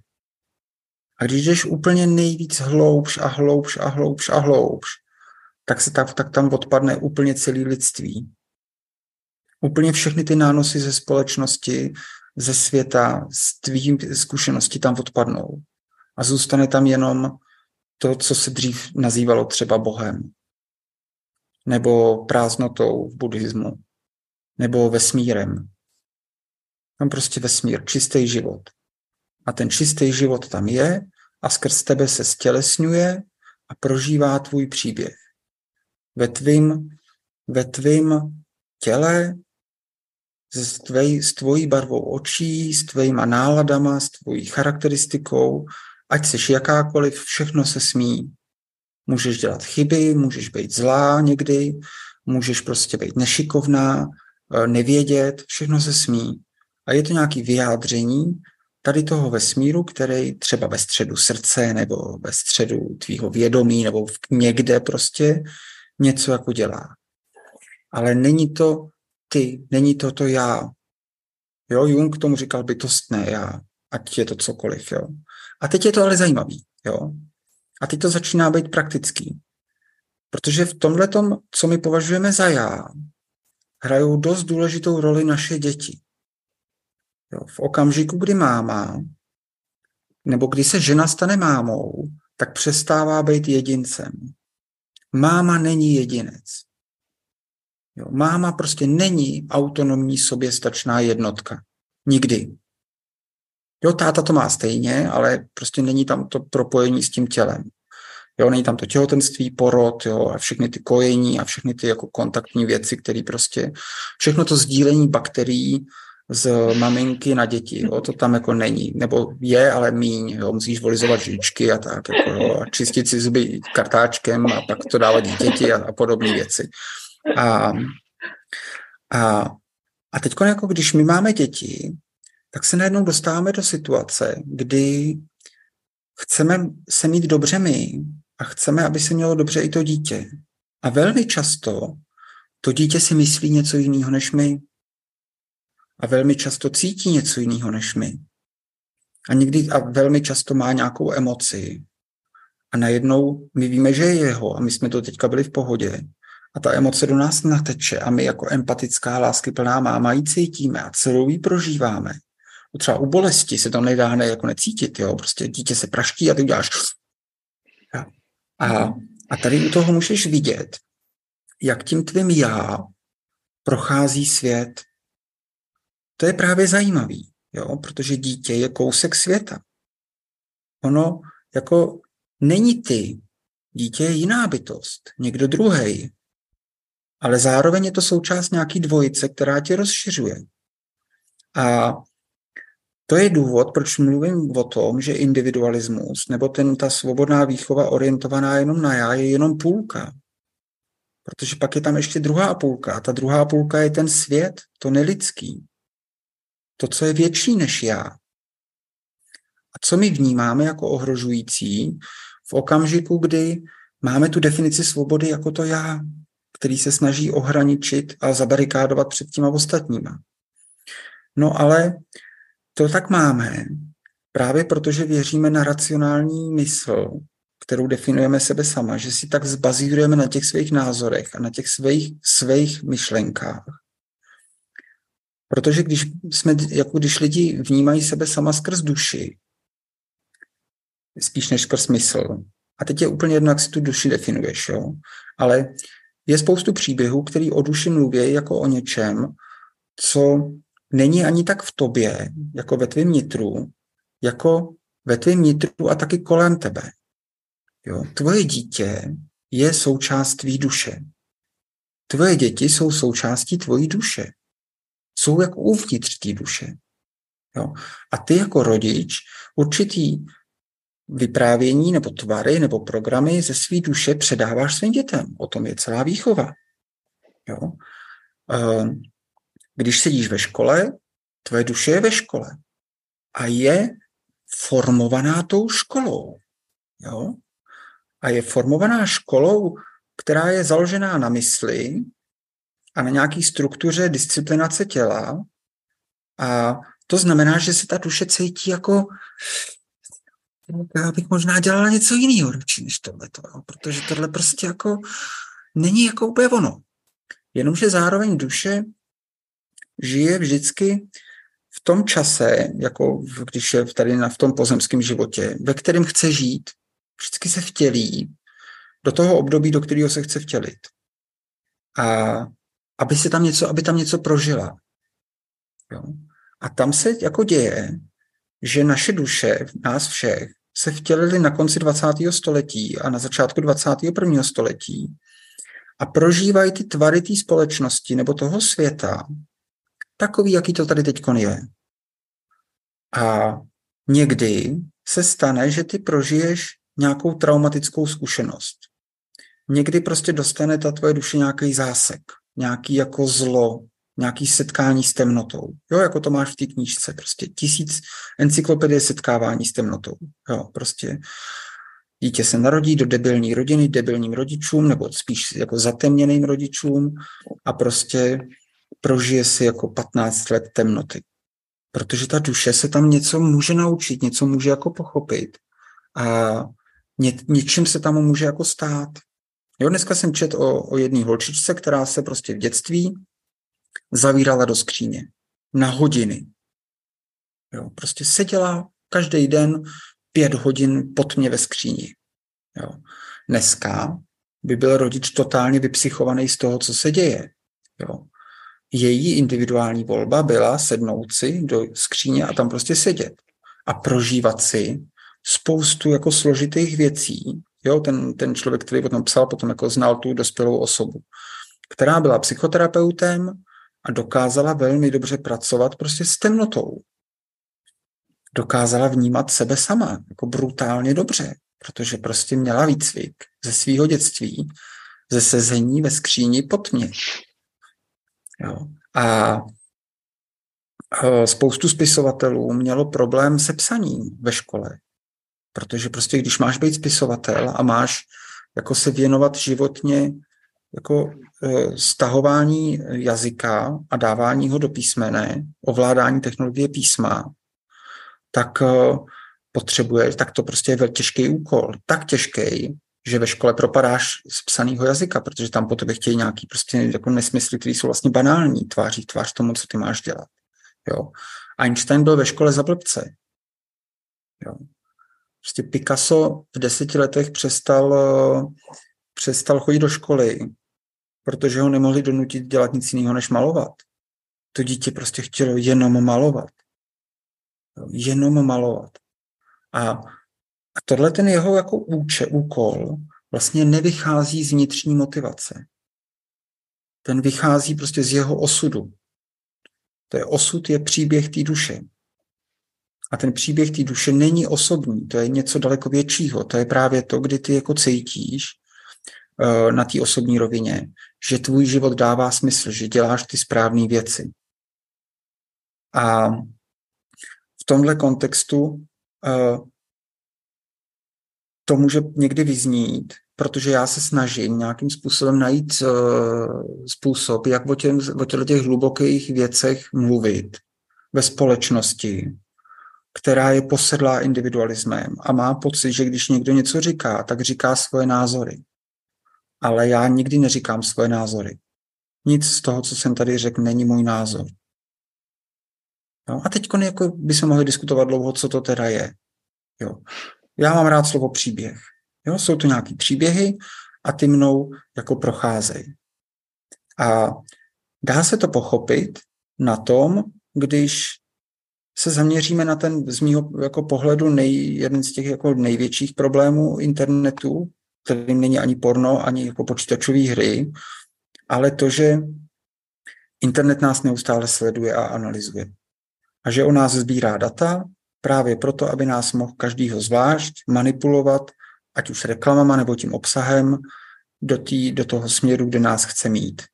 Vlastně každým naším pohybem, každým dotykem obrazovky telefonu, každým videem, na který se koukáte, každým komentářem, každým lajkem dáváme o sobě nějakou informaci a ty firmy si stavějí psychologický profil každého z nás s představou, že čím to bude přesnější a zároveň čím víc času budeme trávit na internetu, tím větší jistotu budou mít v tom, že budou dokázat, že dokážou předpovídat náš budoucí pohyb, to znamená vytvářet ho. A pak budou schopní nás dostat tam, kde, kde nás budou chtít mít. To znamená, internet se na nás dívá. A teď jako tohle je ohrožující z pohledu toho individua, který má pocit, že je ten jediný, kdo se dívá na svět a ví, jak to má být správně. Ale není to ohrožující v momentě, kdy eh, ti dojde, že internet, když je teda to ten velký stroj, velký jako celý svět, takže se na tebe nedívá jenom ten stroj, ale že se na tebe dívá svět. A že středo, ve, středověku, jako ve středověku bylo běžný, že se na tebe svět dívá. Jo, byly tam prostě hejna andělů a dalších bytostí a Bůh se na tebe pořád díval a pořád na tebe někdo čuměl a, a něco po tebe chtěl prostě. Jo, možná, jo, anebo nechtěl, to záleží. A Každopádně tady byl nějaký pohled, který je prostě větší než lidský. Který je jako nelidský. A teď jde o to, že my nemusíme se toho bát. Jo, my si máme být vědomí, že to existuje, že v případě toho, kdy ten pohled není pohled světa, ale pohled nadnárodní korporace vydělávající na tvém čase, tak se měj na pozoru, protože možná jako scrolluješ asi dvě hodiny v rámci večerní prokrastinace a vlastně jako neděláš nic smysluplného. A, a mně se to děje taky, jo, v pohodě. A, ale zároveň prostě uh, nám to od, jako připomíná to, co jsme právě od toho humanismu uh, zapomněli, a to je, že svět se na nás dívá.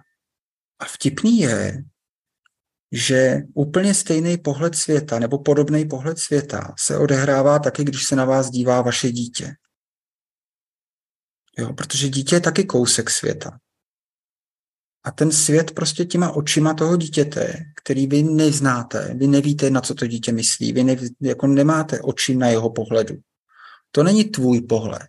Ty jsi máma, ty si něco myslíš, jo? tobě je zima a máš pocit, že i tomu dítěti je zima. Jo? Ale ne, není. Jo, to dítě ti to i říká, jako mě není zima. Jo, ne, ne, ne, vem si bundu, je ti zima. No tak dobře, tak mě teda taky asi bude zima, no, když to má mě potom přesvědčuje. Jo. A, a teď no, jako ten druhý kousek světa, tomu není zima. Jo, stejně jako polárnímu medvědovi není zima.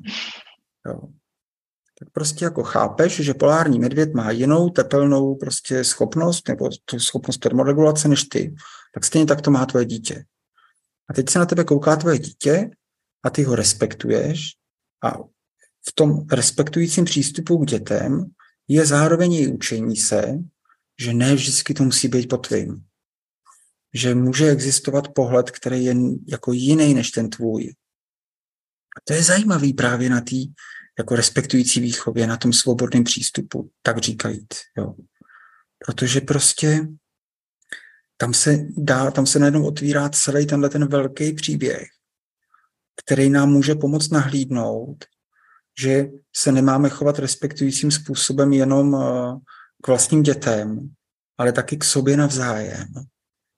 A pak v klidu můžou dva lidi spolu jako spolupracovat a sem tam klidně spolu nesouhlasit, protože prostě to jako ustojej. a protože když já jako napíšu knížku, tak nepočítám s tím, že někdo bude jako z té knížky nadšený ve 100% případů přeci. Jo. To by bylo dost divný, kdyby ta knížka byla bezchybná. To by bylo jako hodně podezřelý. Jo. Ty si z té knížky vyzobej to, co tě baví a to, co tě nebaví, tak prostě ignoruj. A vem si další knížku, je milion skvělých knížek a postavíš si svůj obraz světa a ten obraz světa žiješ a tvoje dítě na tebe kouká jo, a nasává. A něco si z toho vezme a něco si k tomu přidá svýho, něco z internetu a něco od kamarádů a něco od paní učitelky, jo, která v ideálním případě bude normální cizí člověk, který ho prostě nebude masakrovat, ale prostě když bude mít problém, tak mu ho pomůže vyřešit a, a zároveň mu může otevřít jako nějaký nový světy, jo? protože děti jsou nejlepší, na, no, jako děti mají daleko větší objem toho, co nevědí, že nevědí. Jo? A my jsme jako tady od toho, aby jsme jim ukazovali, hele, ještě nevíš, že nevíš tohle. A ještě nevíš, že nevíš tohle. A to není žádný omezování svobody, když jim to říkáš. Jo. Tam ani ten internet tě neomezuje, ten ti prostě něco nabídne. A někdy je to dobrý. Jo, někdy je to wow, tyjo, to je zajímavý. Jo, to jsem nevěděl, že existuje. A, a, a to všechno prostě spočívá v tom, že my máme špatnou definici svobody, proto mají ty komenty, ty lidi, co ti to posílají, jakoby špatně. A zároveň uh, je to jakoby, není to úplně špatně, je to jenom jako první krok. Jo. Prostě uh, my máme školní trauma, všichni. Jo. Všem nám škola sebrala svobodu.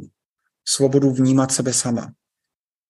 Jo, to je základ školního traumatu, proto o něm mluvím. Protože v kontextu toho, kdy nám ty technologie lezou do nitra a formují naše emoce a formují naše touhy a naše potřeby, tak to je možný proto, že my jsme ve škole ztratili kontakt s naším nitrem. My vlastně nevnímáme, neumíme vnímat, jaká je teda moje potřeba. Jaký je ten osudový příběh, co mám prožít? Jo, co je ten můj úkol tady, který mám dělat? Co je to, co mi dává nejvíc smysl? Na to zapomeň, teď je matika. Jo, jak se cítíš, není důležitý. Jo? A co má tvoje, jako v čem spočívá, co je obsahem tvý lásky k poznání, není důležitý. Důležitý je vytvořit si všeobecný přehled o všem. Jo? Což ale ve společnosti, která se rozpadá, nedává žádný smysl. Jo? A, a ještě je tam jeden aspekt, a teď nikomu vynechme prostě. Jo? A, a teď jako hmm, ty, když máš v sobě tohleto školní trauma, když máš v sobě tu bolest z toho, že vlastně si v těch šesti, sedmi letech přišla o možnost eh, zohledňovat sebe sama, což je traumatická situace, která se pak táhne jako roky. A pak se z toho buď jako můžeš se z toho dostat, nebo se z toho dostaneš tím, že koukáš ve škole z okna, nedáváš pozor, nebo děláš bordel, jo, nebo si čteš pod lavicí, jo. Je tam spousta jako možností, jak to vlastně zjemnit, ten dopad toho školního traumatu. No tak ale potom uh, máš vlastně jako dojem, že prostě nejsi svobodná. A první reakcí tohoto traumatizovaného těla je mít nějakou jakoby emocionální reakci, uh, jakoby vztek nebo vzdor na jakýkoliv další náznak toho, že se to znova opakuje. Jo? Ale to znamená, že tvoje tělo je ještě pořád traumatizované. A to je dobrý si uvědomit, že vlastně jako v okamžiku, kdy ty seš takhle jakoby znesvobodněná, straumatizovaná, tak uh, máš tendenci dělat pravý opak. Ale v okamžiku, kdy děláš pravý opak toho traumatu, tak se pořád přizpůsobuješ tomu traumatu. Pořád seš vlastně pod vlivem toho traumatu. Takže ty, když bojuješ za svobodu a jde ti o svobodu za každou cenu, tak pořád ještě jako v tobě jedná to trauma. A až teprve, když seš někde mezi, a už jsi jakoby v pohodě sama ze sebou. Seš pořád jako zvědom, máš to trauma zvědoměný, takže jsi k němu citlivá a víš, že to nemusíš udělat znova. A že nemusíš ani utíkat, ani bojovat, ani zmr- se zmrazit jo, a disociovat od sebe. Prostě řekneš ne, hele díky, dobrý, jo, jako, jako ne, ne, nepotřebuju, jo. jo. Jako v okamžiku, kdy prostě mi nějaká učitelka říká, a vy učil jste někdy? Jo, jako učil jste někdy jako celý rok matiku prostě na základní škole? Jo, já tam stojím a říkám si, no neučil a nebudu já, prostě jako tohle prostě dělat nebudu. Jo, prostě tohle jako neabsolvuju. Prostě nechci. Jo. Možná budu někde učit na základní škole, nějaký alternativní, svobodný, možná, jo, ale možná ne. Jo. Možná budu prostě učit tím, že si budu povídat s lidmi tak, jak to dělám teď. A možná to nemusím nazývat učení. A ano, teď je tady 30 učitelek a ty učím. Ale nesmím jim říct, že učím. Jo, že učitelky se nechtějí učit. Jo. prostě to ne, to ne. My jako všechno umíme. Jo. A no to je jedno, to byla taková vsuvka. A, a, a pak je to prostě jakoby uh, složitý právě v tom, že jak tu definici té svobody máme špatnou, tak se špatně mluví o tom, že některý z těch nástrojů, které jsou vydávaný za naší svobodu, vlastně nejsou svobodný. Jo, to je celá konzumní společnost. Jo, máš svobodu si cokoliv koupit. Jo. Akorát přitom huntuješ celou planetu. Funguje to jenom, když ty lidi jsou nespokojení a vystrašení a mají neustále, neustále pocit nedostatku. Především nedostatku v sobě samotný. To znamená, nesmíš být spokojená sama se sebou a pak seš dobrý zákazník. Protože lidi, co jsou spokojení sami se sebou, si prostě blbost nekoupějí. No. A, a... No, taky nebudou komentovat ty věci na těch sociálních sítích. Že? Když jsem spokojený sám se sebou, tak nemám vlastně moc důvod jako jít někam a, a ří, říkat někomu, že nemá pravdu nebo že se plete. No to je zajímavé, jo, protože uh, to je pravda většinou spokojení lidi nemají potřebu někoho opravovat. Ale zároveň ty si, jako, ty si udělala něco, nebo tobě se stalo něco a zase se to stalo samo, že jo, v rámci celého toho příběhu s tím traumatem, kdy ty komentáře najednou jsou životodárný. Jo, akorát tam přesně není, nebylo žádný hodnocení. Ty si prostě otevřela prostor pro vyprávění příběhů ve správný okamžik, kdy ty lidi potřebují vyprávět svoje příběhy. A to je přesně ono, jo. Sociální síť, právě protože nejsme ty jedinci, tak nám ukazuje, podle mě to je něco jako zhmotnění kolektivního nevědomí. Jo. To znamená, jasně, že se tam odehrávají všechny tyhle ty vzteky a výkřiky a, a traumata, protože tam ty lidi to prostě házejí a komentují a opravují jeden svýho, protože můžou. Jo, to je jako přirozený prostředí, kde se tohle to může zviditelnit ale tím pádem je to taky přirozený prostředí, ve kterém se můžeme nějakým způsobem kolektivně propojit. A někdo může vytvořit místo, kde jakoby děti jsou taky lidi, kde najednou lidi cítí tolik důvěry, že se otevřou a vylejou ze sebe něco, co prostě jako nikdy nikomu nevylejvali. A udělají to prostě v tisících a najednou to má ohromnou moc protože prostě internet má moc a hmm. protože to je super takhle kolektivně něco jako sdílet. A to je zajímavý, protože když dnešní děti vyrůstají eh, tady s tou internetovou bublinou kolem sebe, když jejich duše je digitalizovaná, tak když to uděláme správně a když budou dostatečně vnímaví sami k sobě a budou umět komunikovat a budou otevření, tak je možný, že začnou vznikat tyhle ty komunikace a tyhle ty skupiny a ty děti budou schopný, nebo ty mladí lidi budou schopní uh, vytvořit něco, co je pro nás úplně nepředstavitelné. Jo, třeba se bojíme, že nebudou mít empatii, ale taky je možný, že tu empatii budou prostě hromadně sdílet.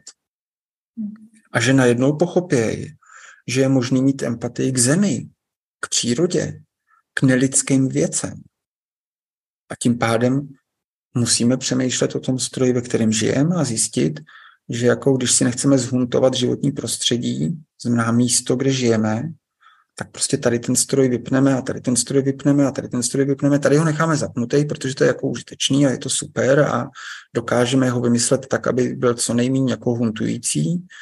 Jo, a tady taky, ale tohle je blbost, tohle technologie je blbost a tohle jako, a celý to zpomalíme, protože když to zpomalíme, tak to bude žrát méně energie, takže míň zvířat zabijeme a míň mikroorganismů zničíme a, a, a radši se budeme věnovat jako pěstování kytek a, a chování hmyzů a nevím čemu dalšímu, protože prostě to je super a mezi tím budeme mít čas spolu normálně povídat.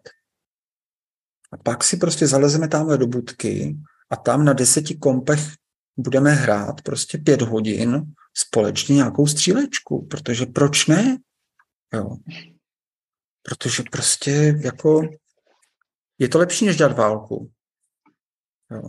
A to se jako neví, jestli vlastně jako tu válku způsobuje, nebo jestli to ten prostor naopak jako vyplácává tu lidskou potřebu agresivity a jestli ty hráči, když by byli v pohodě a měli dobrý zázemí, což neznamená, že pracuje jako programátor 8 hodin a pak si na dalších 8 hodin sedne ke střílečce, aby to ze sebe vystřílel. Jo, ale prostě, když ten člověk bude žít v normální společnosti s normálníma lidma a o víkendech bude prostě hrát střílečku, tak je to možná lepší, než prostě být myslivcem. Jo, já nevím. No, to je otevřený. No, hmm. je tak. No, takže tak. tak to bychom si mohli povídat ještě mnoho hodin určitě. A, ale ty jsi vlastně v průběhu, jako jak jsem mluvil, tak jsi odpovídal na otázky, které mě napadaly, takže já už se ani nemám na co zeptat. a zároveň si říkám, že už si povídáme jak dlouho, skoro dvě hodiny. A pojďme si nechat něco do těch webinářů, no. na který, kterých já se účastnit chci taky, protože mě to zajímá, co tam budeš povídat. A pojďme doporučit tvoji knížku ještě, kterou mám tady a která se dá koupit u nás na e-shopu společně s mojí knížkou a společně s dalšíma věcma a společně s lístkama na ty webináře, které ještě tam nejsou ty tvoje, ale budou a budou další, další při, přibývat. No, chceš něco říct ještě jako závěrem, čím bychom uh, to jako uzavřeli? No, že tohleto, tohleto povídání bylo jako schválně uh, takhle obecný a takhle o těchto těch jakoby velkých věcech, protože to je právě to, o čem já vím, že se v rámci těch webinářů k tomu nedostaneme. Jo? Že ty webináře budou daleko konkrétnější, nebudou vycházet, uh, nebo budou ideálně vycházet z toho, co ty účastníci budou potřebovat vědět a byl jsem jako vlastně, vlastně chtěl tady v rámci toho vyprávění tam mít tenhle ten velký obraz eh, kolem, ke kterému se pak v rámci toho semináře můžu někde bodově jako dostat, ale nebudu to rozhodně takhle roz, rozvíjet. To znamená, eh, plán je ty webináře mít co nejvíc interaktivní a odpovídat tam na ty konkrétní věci, které jsou i v té knížce, ale pak se to samozřejmě liší um, rodina od rodiny, situace, situace od situace a zároveň um, ještě jsem chtěl něco říct a to jsem zapomněl teď, no tak to neřeknu, no prostě. No, no takový ty otázky, samozřejmě mám tříletý dítě, mám mu prostě stáhnout. Jo, jasně, no mám a ještě. čtyřletý, no, no, no, no. no. no to, tak, jsem ti to? to taky, jo, jo, připomněla, ale hlavně tam samozřejmě můžeme jako víc diskutovat uh, to, jestli teda, jak udělat svobodnou respektující výchovu v kontextu digitalizované společnosti. To znamená, to není něco, co je jako vymyšlený. Jo, to samozřejmě jako já v sobě mám nějaký obrazy, kvůli kterým říkám určitý věci, ale to neznamená, že ty obrazy nemůžu opravit a, a že se tam nemůžeme bavit o tom, že někdo z těch rodičů má naprosto jinou zkušenost a naprosto jako mhm. jiný, jiný pohled na to, jak by to mohlo být v budoucnosti. Jo, to znamená, eh, je to naprosto otevřený tomu společně přicházet na to, jak to má být, jak vlastně žít tady v té společnosti tak, aby nám to dávalo smysl a naše děti byly spokojení. To je celý. To je skoro název nebo podtitul webináře, by to mohlo tak být jo, Tak víš. No. Jsme to tady vymysleli ještě. No. tak jo, já ti moc děkuju za povídání a budu se moc těšit eh, na ty webináře a budu na ně zvědavá, protože no. jo, protože mě hrozně baví a dává mi velký smysl tady ten větší pohled na to, který ty přinášíš. Tak, eh, takže děkuju a těším se. Jo, rádo se stalo, děkuji za pozvání a uvidíme se. Zatím, ahoj. Díky, čau.